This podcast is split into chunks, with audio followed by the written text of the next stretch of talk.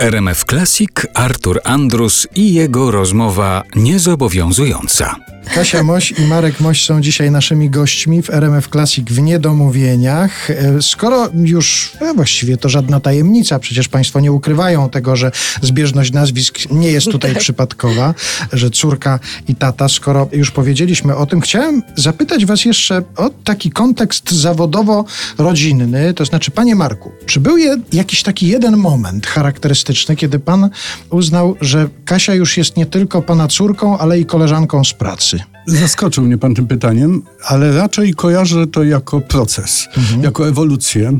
Wydaje mi się, że dla mnie najbardziej zaskakujące w y, życiu Kasi było to, kiedy z jej y, występów y, instrumentalnych, najpierw na skrzypcach, a potem na Wybitnych, wiolonczeli, zaznaczę. ja nagle usłyszałem, że ona dysponuje innym instrumentem, tym najbardziej osobistym. I wydaje mi się, że to było y, najbardziej dla mnie szokujące. A potem już y, wydaje się to ewolucyjnie przechodziło, praca, praca, praca, repertuar, ale tamto zdarzenie mm, sprzed lat wydaje mi się było chyba najsilniejsze. Tak, Czyli wtedy, kiedy pan usłyszał, że Tak, córka tak. potrafi śpiewać. tak, tak. Nie tylko grać y, y, na skrzypcach, wiolonczeli i I fortepianie. dźgać mamę smyczkiem, bo mama Właśnie. ze mną ćwiczyła na wiolonczeli biedna. A może to odczucie pojawiło się u córki właśnie? Był jakiś taki moment, kiedy sobie uświadomiłaś, że to nie tylko tata, ale i mój szef, mój dyrygent.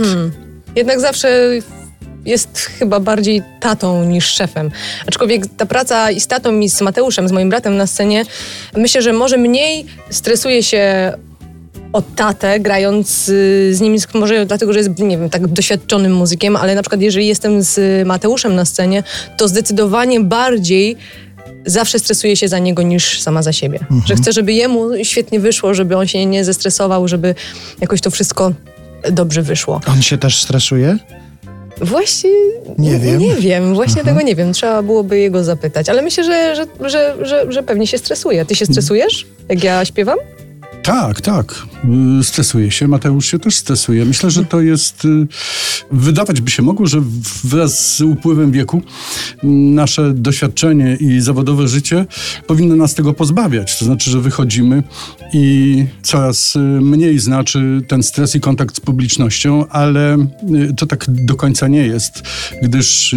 Niestety, wraz z wiekiem wzrasta także poczucie odpowiedzialności.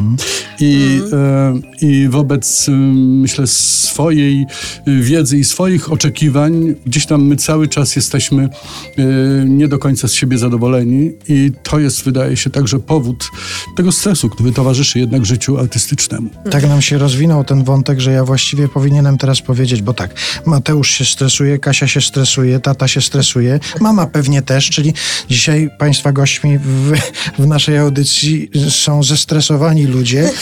Tak, natomiast nasze kochane zwierzęta się nie stresują i ufają nam w 100%. No właśnie. Część, zestreso- część zestresowanej rodziny Mosiów dzisiaj e, w niedomówieniach. A właśnie, a jeszcze w tych oficjalnych takich kontaktach zwracacie się do siebie też jakoś oficjalnie? Na przykład zdarza się, że Kasia do taty mówi maestro, a tata przedstawiając komuś swoją córkę mówi to moja córka diva. Y, nie, nigdy tak jeszcze nie było, ale pomyślę o tym.